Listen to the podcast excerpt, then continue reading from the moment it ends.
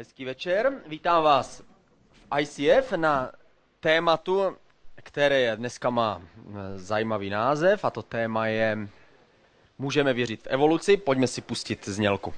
Our whole universe was in a hot, dense state that nearly 14 million years ago expansion started. Wait, the earth began to cool, the autotrophs began to drool, Neanderthals developed tools, we built a wall. We built the pyramids, math, science, history, unraveling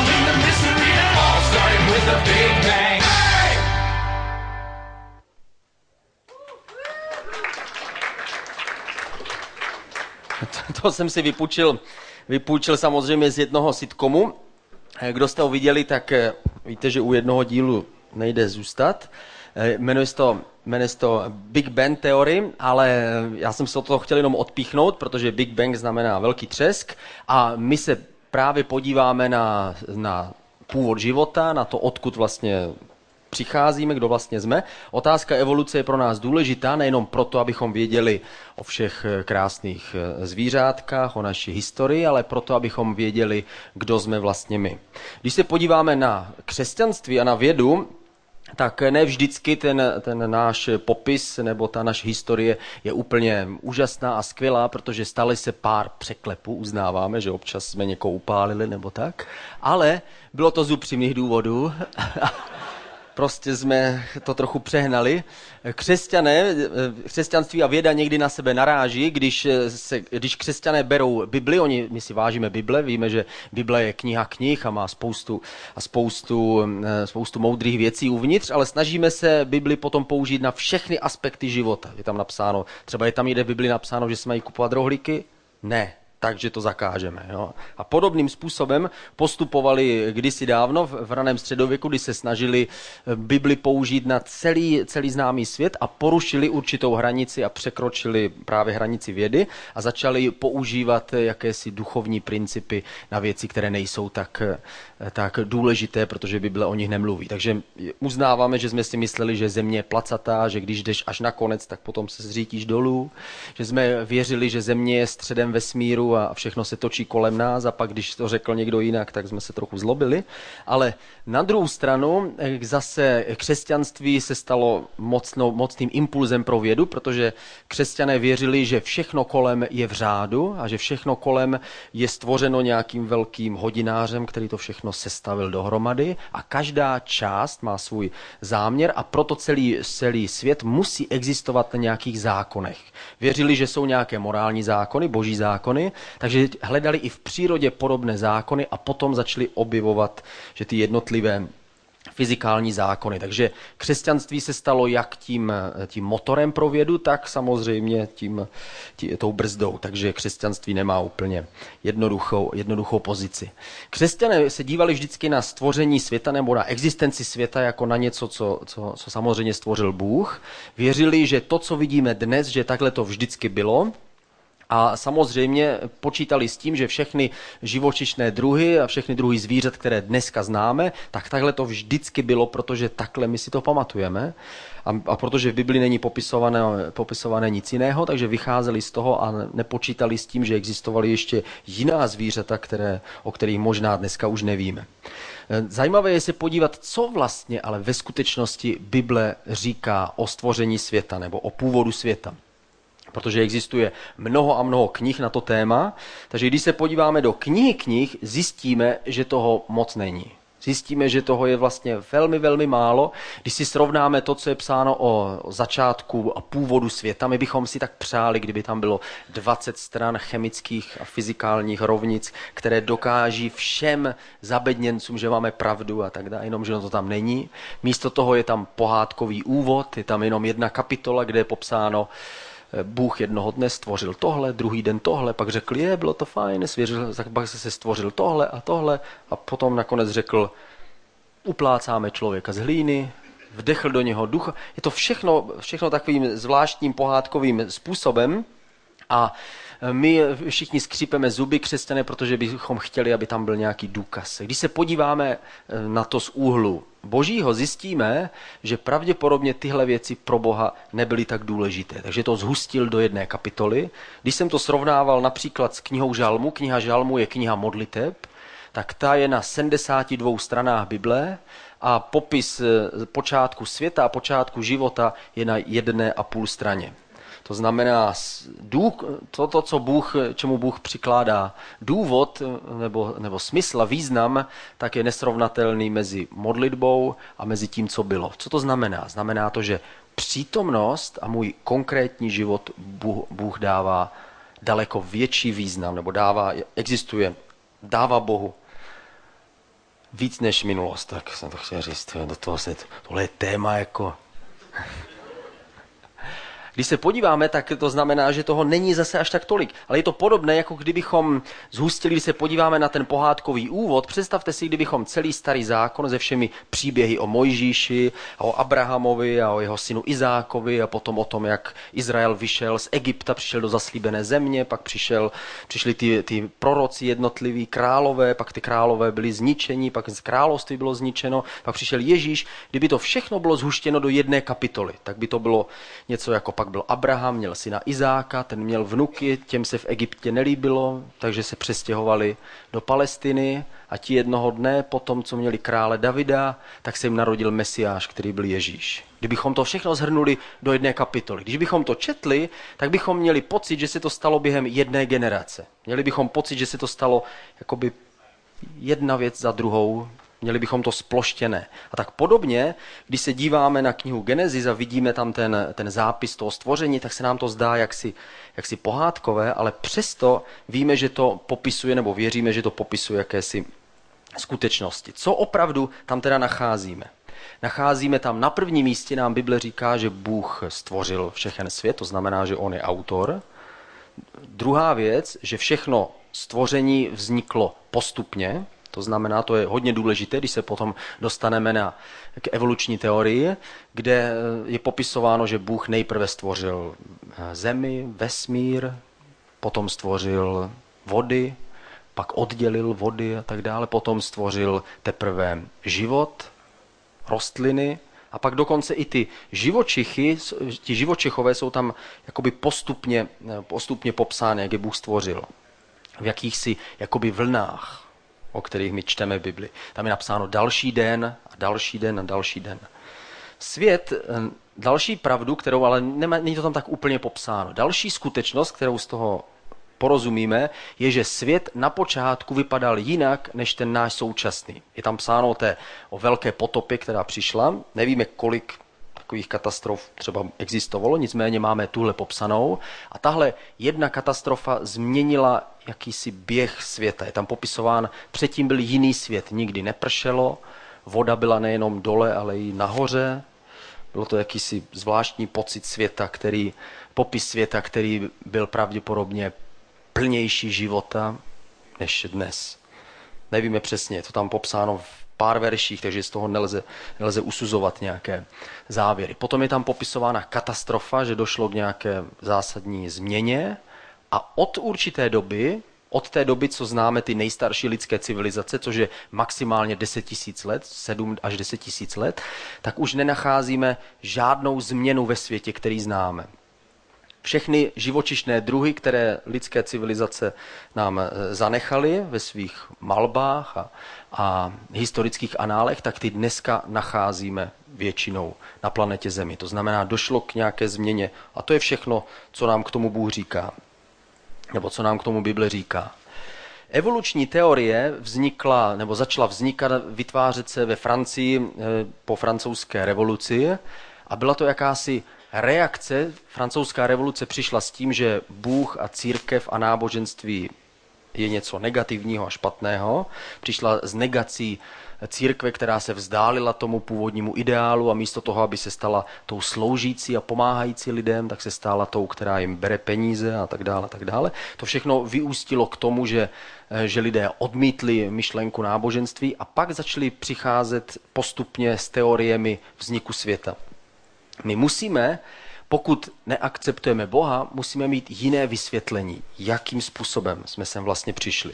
Co to vlastně evoluční teorie? Je to teorie vzniku a vývoje života bez jakéhokoliv zásahu zvenčí. To znamená, že všechno se utvořilo jen tak. Prostě vzniklo to postupně. Nejprve byl kámen, pak voda, a pak v té vodě vznikl život a ten život se postupně vyvíjel do vyšších a vyšších stádií, až nakonec eh, jsme tady my, ale nevíme, jak to bude pokračovat dál, nevíme přesně, jestli my jsme korunou toho, té, té evoluce nebo toho vývoje.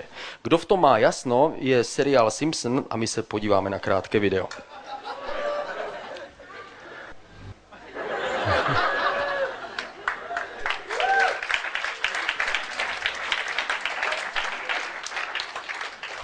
Takže koruna stvoření nebo závěr evoluce Homer, to je jasné.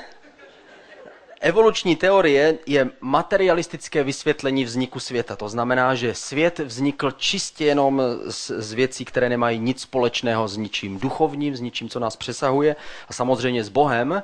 Evoluční teorie je jediná alternativa, která vysvětluje svět kolem nás, lidský život a všechno to, co vidíme, bez toho, abychom mohli a museli počítat s Bohem.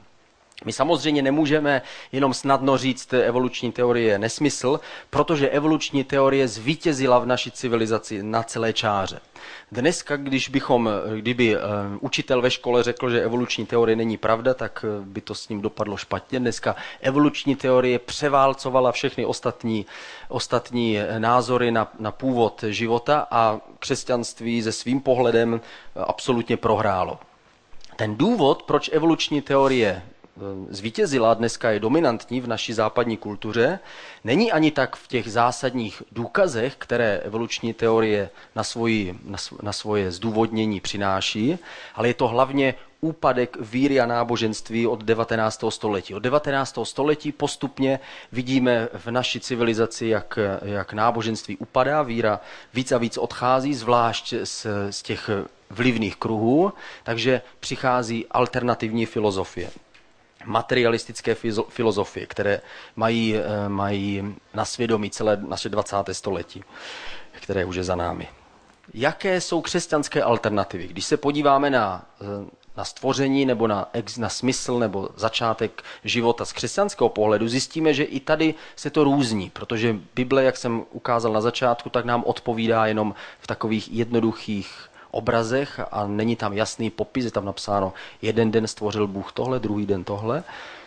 Existují tři základní teorie, se kterými přichází křesťané. První je takzvaná teorie mladé země, to znamená, tvrdíme, že ten rozpad uhlíku, že ve skutečnosti to tak nejde, nejde srovnávat a ve skutečnosti ty miliony a miliardy let, které vychází všem, všem vědcům, kteří odhadují stáří hornin a stáří z kamenělin, tak ve skutečnosti to tak není, protože došlo k nějakému posunu a vychází to, vychází to z výpočtů, které si nemůžeme být úplně jistí, že to tak vždycky bylo. Možná, že dřív čas vypadal taky trochu jinak, možná, že svět vypadal jinak. A to, že dneska se určitým způsobem chová nějaký prvek nějak, tak neznamená, že se tak choval vždycky. Takže tohle je jeden argument, to znamená, že země trvá jenom 10 tisíc let a to stvoření bylo skutečně během sedmi dní. Druhá teorie, ze kterou přichází křesťané, je takzvaná teorie staré země. To znamená, že my uznáváme, že to je pravda, že teda země trvá ty miliardy let a že Bůh tvořil postupně svoje stvoření v takových jednotlivých vlnách a i mezi těmi jednotlivými dny, o kterých je psáno Bibli, tak existují takové velké mezery, kde vždycky Bůh stvořil jeden ten druh. Je zajímavé, že, že my nacházíme ve fosílích, ve skamenělinách podobnou posloupnost, jaká je popsaná v Bibli. Nejprve začíná život ve vodě, potom to jsou ty, ty vyšší živočichové a teprve potom přichází savci a naposled se objevuje člověk. Podobně je to ten popis, který nacházíme v Bibli. Takže tady je, ten, to je ta druhá teorie, že, že to opravdu trvalo ty miliony let, ale Bůh byl ten, který to vždycky stvořil.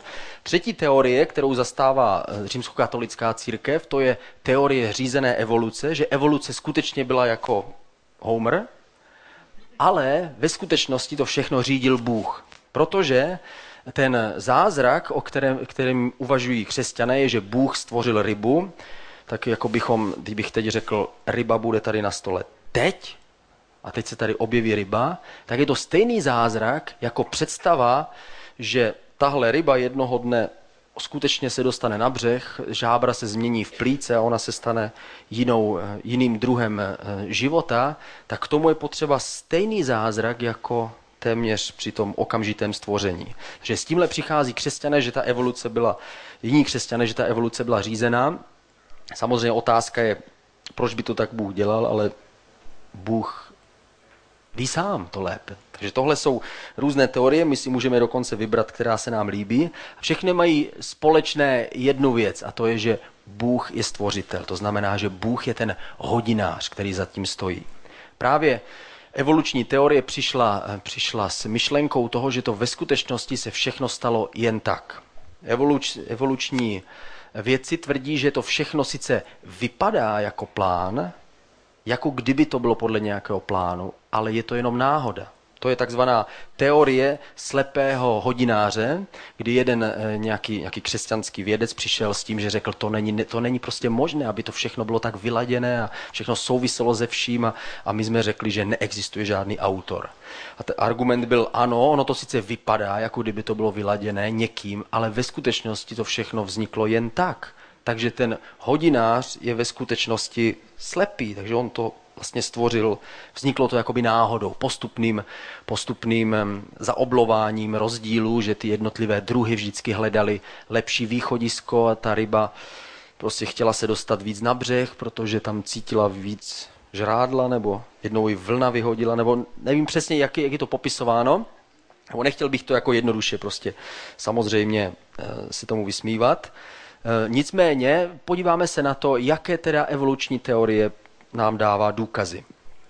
Ten první, ta první otázka je úplně ze všech nejtěžší a to je vznik života. Jakým způsobem vznikl život, když teda nebyl stvořený? Eh, ta teorie, jsou, jsou takové dvě základní teorie, že to bylo tím, že ve vodě pomocí elektrických výbojů vznikly jednoduché aminokyseliny a ty potom se daly do takových řetězců, že z toho vznikl první organické sloučeniny a ty jakýmsi způsobem začaly vykazovat život a staly se prvními živými buňkami a takhle potom dál to, to pokračovalo.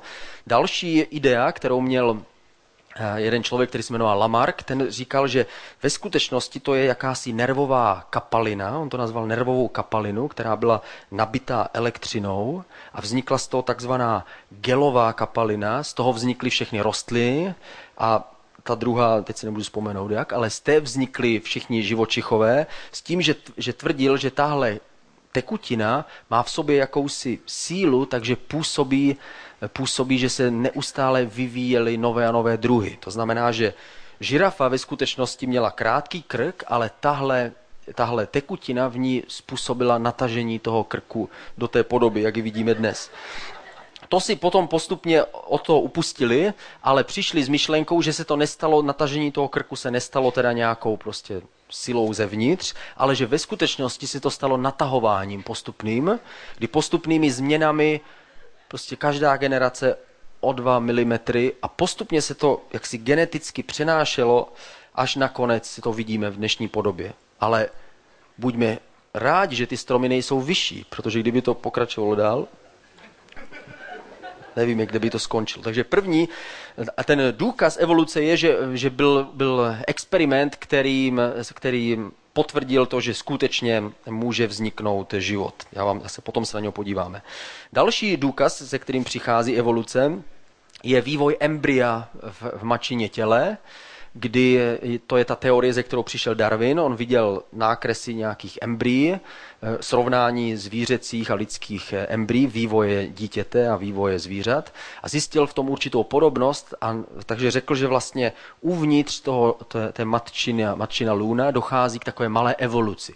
Nejprve to je vlastně takový prvok, potom se to stává malou rybou, že pak je to, pak je to mlok a tak dále vy se smějete, ale já jsem to měl v přírodopise eh, ve škole a pak postupně je to vlastně malý chlupatý savec a potom teprve nakonec je z toho vlastně člověk, že dochází k takové malé evoluci uvnitř toho lůna.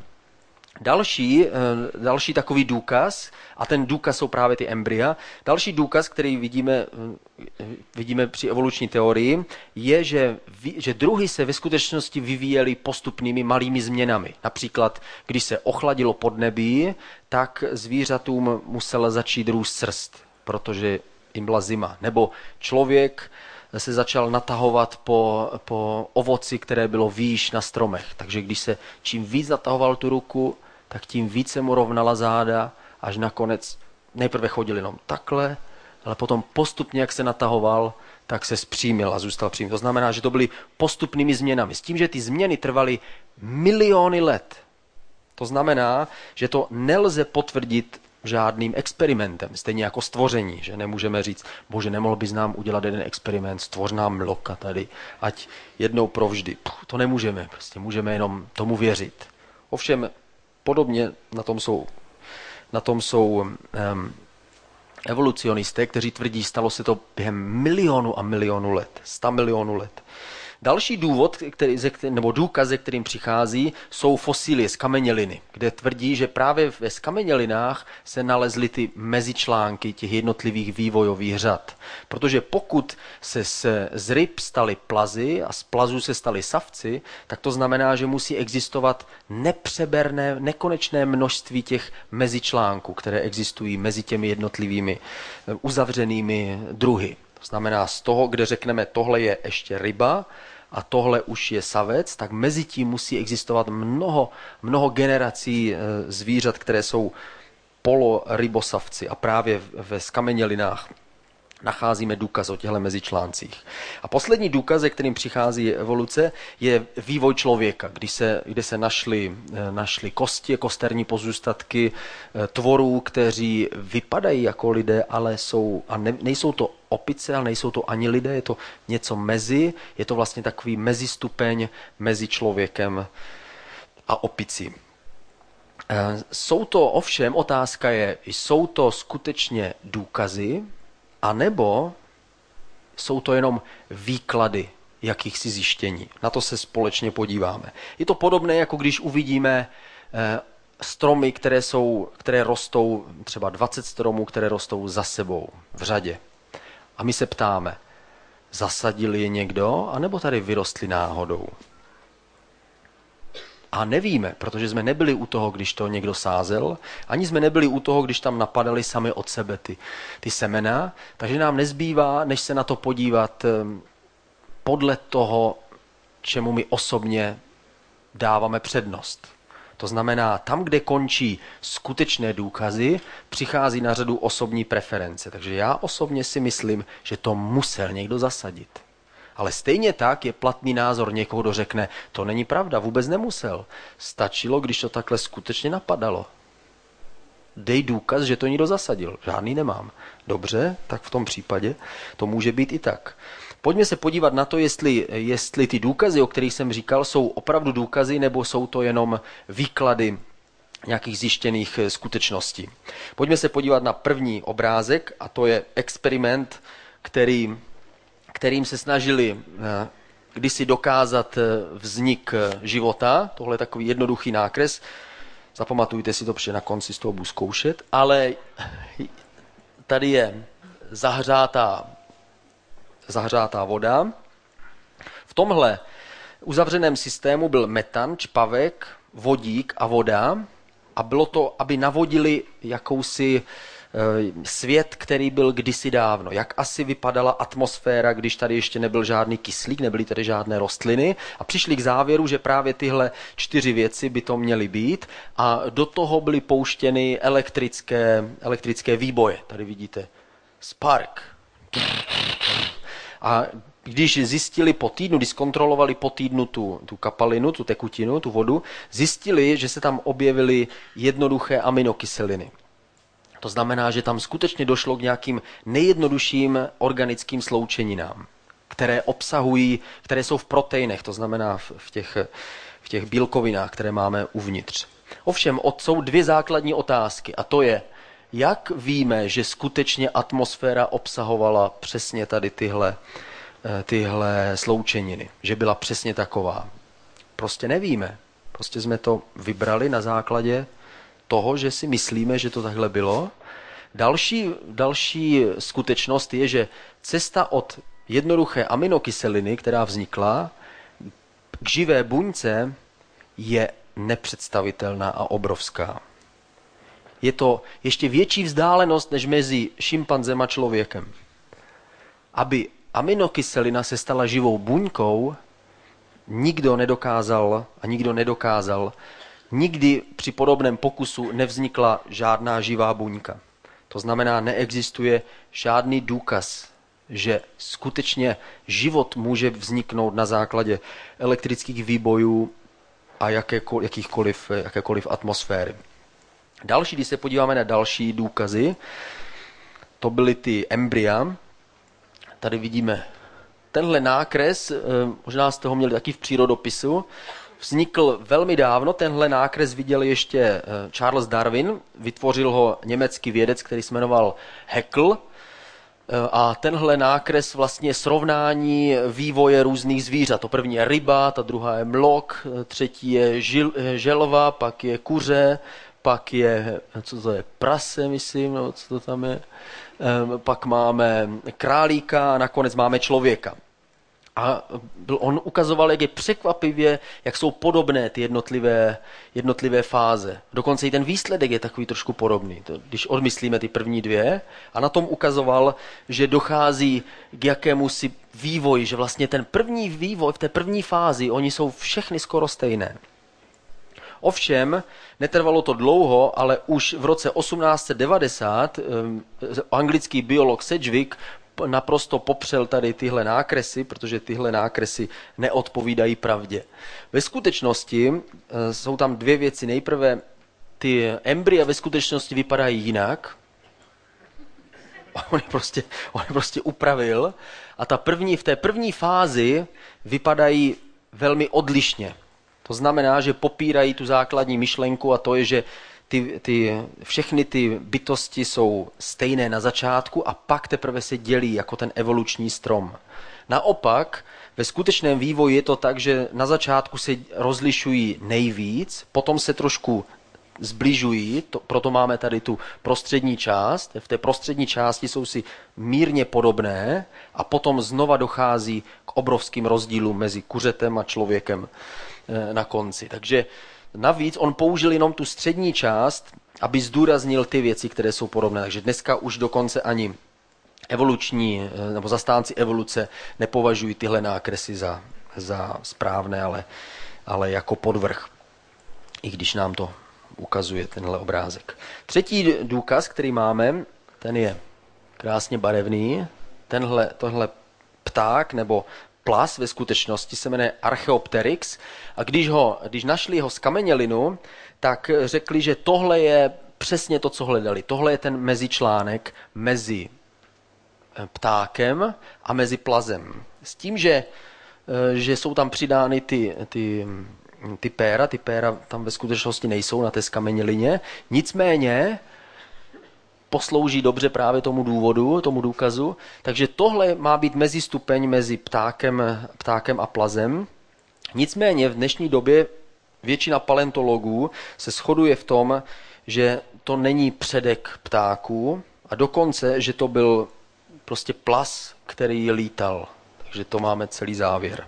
Takže nemáme tady žádný mezistupeň, že by to bylo něco mezi. Naopak, když se podíváme na skameněliny, zjišťujeme tam zajímavou věc, že na počátku Oni ze začátku začali objevovat skameněliny postupně, vrstvu po vrstvě a doufali, že se doberou k počátku všech věcí. To znamená, že najdou skameněliny těch nejstarších, nejstarších živočišných forem, potom budou trošku složitější, pak ještě složitější a pak nakonec budou tu nejsložitější. Ovšem dostali se do takzvaného období Kambria, a tam najednou zjistili, že během tohle období došlo k něčemu, čemu se, čemu se říká kambrická exploze, že během jednoho období, které máme ve skamenělinách, vznikla většina živočišných kmenů, které dneska máme na planetě Zemi. Jakoby během jedné jakési vlny.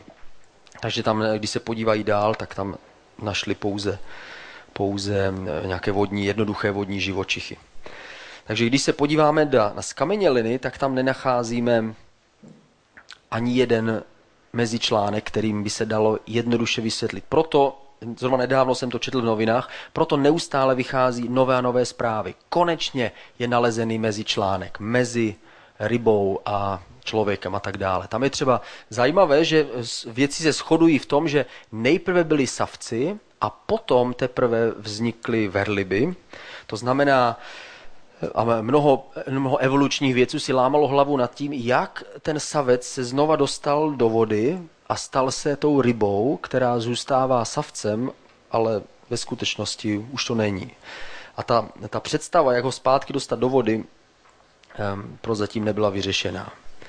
Protože se nenašlo dostatek důvodů, o co by se zlepšila, zkvalitnil jeho život, toho savce, kdyby postupně začal do té vody nejprve jenom tak pobříško, a potom postupně, aby si zvykl, pak, pak zkouší vydržet pod vodou pět minut a postupně jeho plíce se, se mění a on je schopen dýchat pod vodou a získává obrovskou výhodu nad všemi ostatními savci, kteří mezi tím se baví na břehu. A loví se a žerou navzájem. Eh, u těch skamenělin je jedna, velká, eh, velké nebezpečí a to je, že u jakéhokoliv eh, druhu zvířete, který je nalezený v těch skamenělinách, tak my křesťané trneme, protože si říkáme, protože my věříme, že všechny ty druhy jsou jenom ty existující, to byl ten historický křesťanský pohled.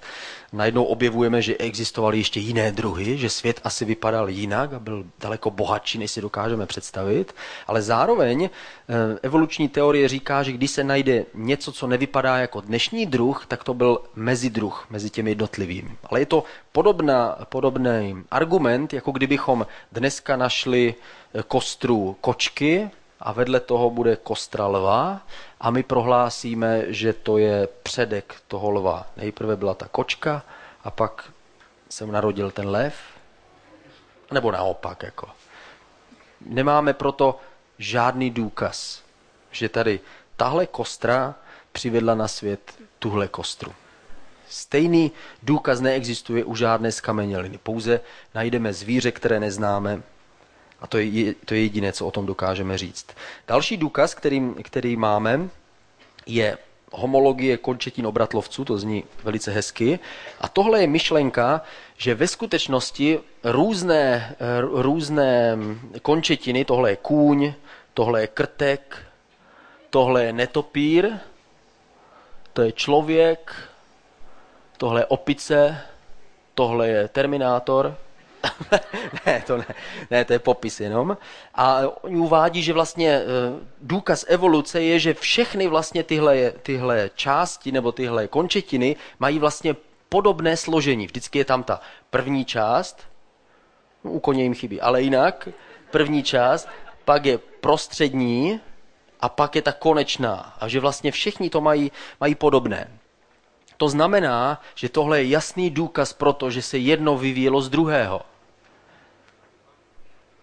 Když se na to díváme a, a věříme evoluční teorii, tak v tom asi vidíme ten důkaz. Ovšem, kdybychom se měli nechat přesvědčit jenom argumenty, tak nám to prostě nestačí. Prostě řekneme, že to akorát vypadá podobně. Prostě použitý stejný archetyp pro všechny druhy končetin nebo pro většinu druhů končetin. Navíc vývoj končetin není řízený těmi stejnými geny. Si, jste slyšeli o genech? Geny určují, jak bude vypadat ten, ten můj potomek a vědci zjistili, že ne všechny končetiny u všech, u všech zvířat jsou řízeny těmi podobnými geny. To znamená, že by to mělo vypadat tak, že z té stejné malinké tlapky postupně se staly křídla, i složitější, i kopita a tak dále. To znamená, že by měly být řízeny těmi stejnými geny.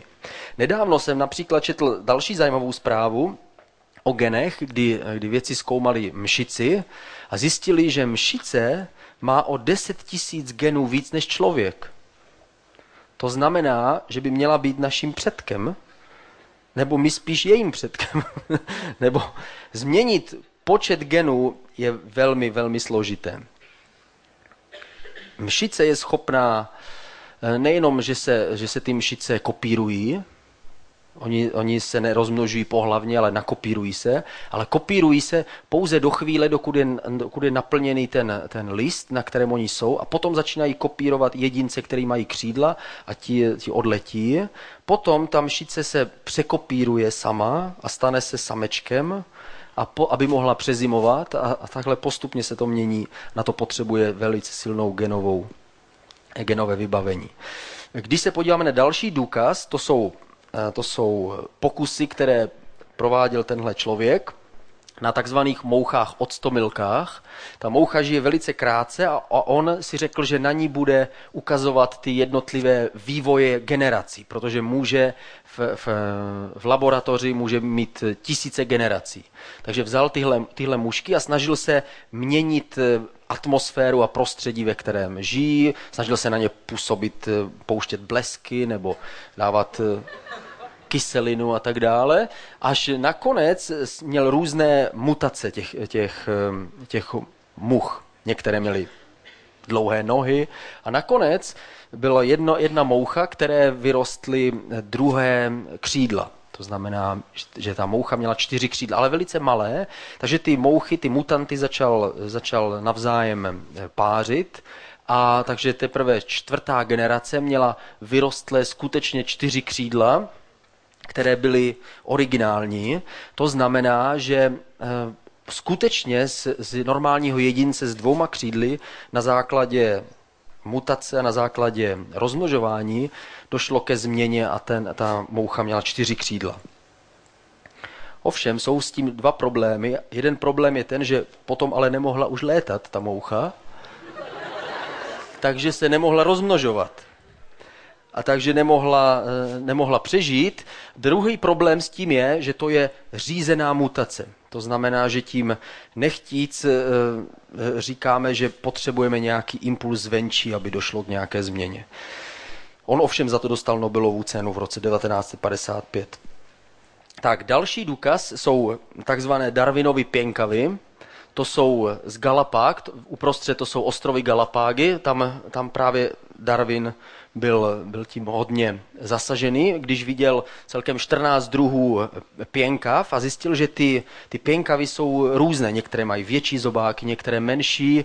A byl překvapený, že žili na různých ostrovech různé druhy, i když jsou to právě podobní ptáci a tvrdil, že to je právě ten důkaz toho postupného vývoje, jak se přizpůsobovali tomu, tomu změněnému prostředí. Některé, které museli žrát tvrdé ořechy, tak měli velké zobáky, některé, které žrali jenom měkké, tak měli malé zobáky. A on říkal, to nebylo tak, že by to tak bylo určeno, prostě oni postupně se přizpůsobili. Takže v 70. letech 20. století se tam na dlouhou dobu nastěhovali manžele, kteří začali zkoumat tyhle pěnkavy a skutečně došli k překvapivé překvapivému poznatku a to, že když bylo veliké sucho, tak začali přežívat jenom jedinci, které měli silné zobák, silnější zobáky, sice jenom o 0,01 mm, větší než byl průměr, ale nicméně byl tam jakýsi, jakýsi postup. Jakmile to sucho, sucho přišlo, tak ty s těmi menšími zobáky eh, se rodili míň a začalo se rodit víc těch, kteří měli ty, ty větší zobáky. Takže v 70. letech z toho vznikl další důkaz a potvrzení toho, že skutečně eh, druh může reagovat na změnu. Změnu okolí nebo změnu prostředí. Ovšem pak nastal problém, když eh, to sucho skončilo, tak znova se to vrátilo zpátky do toho původního stavu. A velikost zobáku se znova upravila tam, kde byla. Naopak ke své hrůze zjistili, že nejenom, že nevznikají nové druhy pěnkav, ale dokonce některé z těch stávajících druhů začaly mizet. Což je opak toho, toho Darwinova stromu. Když se podíváme na, na ten jeden z nejstarších důkazů nebo důvodů nebo argumentací se kterým přišli eh, ti, kteří nevěřili evoluční teorii, byla složitost a neměnost jednotlivých částí eh, organismu. Přišli s myšlenkou oka, protože evoluční teorie přišla s myšlenkou, že oko vzniklo z pyhy, která byla citlivá na světlo. Citlivější než ostatní části těla, toho, toho prapůvodního nějakého předka. A ta pyha reagovalo na světlo dál už to nebudu ani vysvětlovat, jako jak. A odpůrci už hned v 19. století tvrdili, že vytvořit něco tak komplexního, jako je například lidské oko, je nemožné, aby se vyvíjelo postupně, protože kdyby jsme zmenšili jenom o kousek některou část, tak by oko nebylo funkční. A představa, že by se oko samo o sobě postupně vyvíjelo malými změnami, ale nebylo funkční až do chvíle, kdy všechny věci padnou na stejné místo, je samozřejmě neuvěřitelná. Že by muselo přece, oni evoluční teorie tvrdí, že vždycky je to výhoda pro ten druh. To znamená, pro tu pihu je to výhoda, že začne vidět. čemu bych teda věřil, že to je výhoda. Další a největší důkaz je vývoj člověka samozřejmě. Tady máme. Je, kdo to tam dal? To... Já jsem tam měl úplně jiný obrázek. Kdo dneska promítá, jako. Ale kdo neumíte anglicky, tak buďte rádi. Protože to je lež, co je tam napsáno. Nicméně je pravda, že to je evoluce člověka. Tohle je ten jednoduchý nákres, kdy, kdy se postupně z, z opice nakonec rovnal člověk. Je zajímavé, že ten obrázek, který je tam nahoře, ve své prapůvodně vznikl ještě předtím, než byly nalezeny nej, ty nej, nejprvnější eh, pozůstatky těch eh, údajných předků člověka. Už eh, jsou, už jmenoval se Huxley, který byl, žil ve stejné době jako Darwin a byl velkým propagátorem evoluční teorie. On vytvořil tuhle postupný obrázek z koster Eh, z koster opic, čím dál větších opic, až nakonec byla kostra člověka a argumentoval, že takto musel člověk vzniknout. Takže ten, ten popis nevznikl postupně podle nějakých archeologických nálezů nebo kosterních pozůstatků, ale vznikl ještě dřív a teprve později ty nálezy se do toho jakýmsi způsobem začlenovaly. To znamená, ke kterému, ke kterému člověku nebo ke kterému typu. S vývojem člověka samozřejmě odpůrci evoluce mají největší problém s tímhle, protože pokud člověk vznikl, dobře, docházeli bychom si představit, že z ryby prostě byla kráva, ale i to teda je jako je náročné, ale dokážeme si to představit. Ale představa, že ze zvířete vznikl člověk, znamená, že všechno, co člověk má, je vlastně jenom jakási souhra genů. To znamená láska, umění, morálka, ochota se obětovat pro nějaký ideál, víra, to všechno je vlastně jenom jakýsi, jakási genetická úprava jakési, jakéhosi primáta, který tím získal navrh nad ostatními primáty. Znamenalo by to obrovskou degradaci člověka. Proto s tím, s tím, s tím odpůrci evoluce mají takový zásadní problém. Kdybychom dali všechny ty kosterní pozůstatky eh, těch údajných předků člověka dohromady zjistíme, že jich není víc, než že by se vešly do jedné banánovky, do jedné krabice. To znamená, těch, těch eh, nálezů je velmi málo. Jednou to byl časopis eh, Eh, vědecký časopis, který oslovil několik různých eh, umělců, kreslířů, dal jim k dispozici kost, která byla zachovaná právě z jednoho toho údajného předchůdce a řekli, ať na základě té kosti vytvoří nějakou bytost, nakreslí. A ten výsledek bohužel tady nemám, ale vzniklo tam něco mezi avatarem a vetřelcem. A ti, to všechny, tyhle všechny bytosti měly uvnitř tu, tu, tu kost, kterou jim byla daná k dispozici. Eh, rekonstruovat nějakou kostru nebo kosterní pozůstatek nějakého údajného předka člověka je stejné, jeden antropolog to přirovnal k tomu, že to je stejné, jako rekonstruovat děj románu Vojna a mír na základě 13 náhodných vybraných stránek. To znamená, na základě malých věcí nejsme schopni úplně jasně rozpoznat, jestli ta čelist a moskovna a tak dále.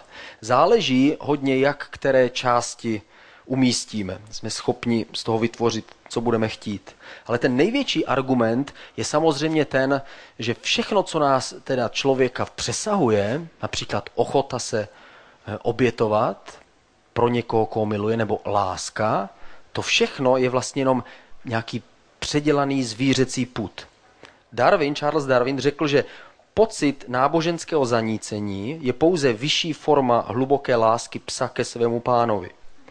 Říkal, že ve skutečnosti všechny, všechny takové věci, jako je morálka, etika, že to je jenom jakýsi přívažek, který nám pomáhá porazit ty ostatní druhy.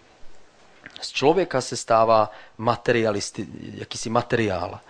Evoluce člověka, jako popisoval Charles Darwin, byl od těch nejprimitivnějších eh, kmenů, ty říkal, že to jsou ty nejníže postavení lid, dokonce to nejsou vlastně ani lidé, jsou ti, kteří žijí primitivním způsobem někde v lesích. Potom postupně ten, ten evoluční vývoj vidíme na náboženství. Náboženští lidé je taková druhá etapa. A potom dochází k tomu nejvyššímu vývoji a to jsou lidé, kteří už nevěří. Nám, kteří jsme žili v komunismu, tak nám to samozřejmě strašně připomíná komunistickou ideologii, která tím byla inspirovaná. Nicméně tahle představa skutečně prochází, eh, prochází evoluční teorií. Ovšem, je to opravdu tak, že vrcholem všeho je teda materialismus, že teda odvrhneme všechnu morálku, etiku, která je vlastně na úrovni mravence, jeden, jeden neodarvinista říkal, že když chtěl vysvětlit tu ochotu člověka se obětovat pro někoho, koho miluje, tak říkal, podívejte se na mravence, oni jsou také ochotní přece zemřít za to mraveniště. Takže, a tyhle geny pořád v nás nějak jaksi zůstávají. Takže my to vlastně děláme podvědomně. Děláme to jaksi navíc. Jestli materialismus a materiál, jestli, jestli člověk, který žije jenom materiálními věcmi, protože je materiál, jestli tohle je vrchol evoluce, tak s tím máme zásadní problém. Pokud závěrem všeho je materialismus, potom se dostáváme do světa, kde nejsou, kde není žádný význam, žádný smysl, žádná láska, nic, co nás přesahuje. Jak jsme viděli, tak záleží na to, jak se kdo podívá, z, jakých, z jaké perspektivy, jakýma očima, na který, na který důkaz nebo údajný důkaz. Ten, kdo věří ve stvoření, v tom vidí nádheru a moudrost stvořitele. Ten, kdo věří v evoluci, tak tam vidí důkaz toho, jak všechno se úžasně, nádherně vyvinulo postupně, ale neexistuje jasný důkaz. Já jsem četl to, co řekl jeden z velkých zastánců evoluce v 60. letech. On napsal, jsme stroje na přežití, roboti, kteří slep, jsou slepě naprogramovaní k uchování sobeckých molekul známých jako geny. Pokud tohle je popis našeho života, potom něco v nás se proti tomu musí bouřit. Věda nám je schopná popsat věci, které jsou faktické, které jsou skutečné. Hudba je nám schopná předat emoce a krásu. A víra má stejně tak svoje místo v životě člověka. Nikdy žádná věda nemůže dokázat věci, které jsou neviditelné. Žádná věda nám nemůže dokázat, jak funguje láska zamilování. A žádná věda nám nemůže dokázat, jestli je nebo není Bůh tahle oblast vždycky zůstane otevřená jenom pro naše srdce. A čím skončíme, bude v Římanech v první kapitole je napsán tenhle verš. To, co lze o Bohu poznat, je jim lidem zřejmé. Bůh jim to zjevil. Jeho věčnou moc a božství, ačkoliv jsou neviditelné, lze totiž od stvoření světa jasně vidět, když lidé přemýšlejí o jeho díle.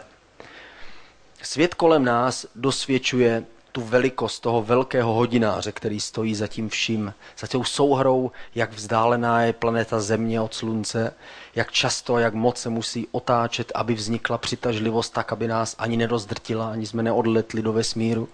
Ta souhra všeho kolem nás nám má dosvědčovat boží velikost. Ale ten, kdo ji, ten, kdo ji má vidět, je pouze ten, který se dívá srdcem. Věda nám je schopná dát důkazy o tom, z čeho je tahle židle, ale není schopná nám odpovědět na to, co je v mém srdci. Jenom já zůstávám ten, který otevírá nebo zavírám své srdce tomu, co je nade mnou. I když evoluční teorie dneska vítězí na všech školách a, a na všech vědeckých, ve všech vědeckých ústavech, přesto se tím neodstraní ta jediná myšlenka. Náš život přece není náhoda, my přece nejsme tady jenom proto, abychom teda plnili funkci na programového robota, Každý člověk, ať je věřící nebo nevěřící, musí ve svém nitru vědět, že náš život je něco víc. Náš život má nějaký větší význam. A my věříme, že ten význam je Bůh. Ježíši, děkujeme ti, že ty jsi přítomný právě teď a právě tady a prosíme tě, aby ty sám si stal živým. A prosíme tě, aby si svoji láskou a svým slovem, aby si sám sebe ukázal lidem, kteří tě potřebují vidět. A děkujeme ti za to, že ty jsi velký a mocný a děkujeme ti, že ty jsi s námi právě teď.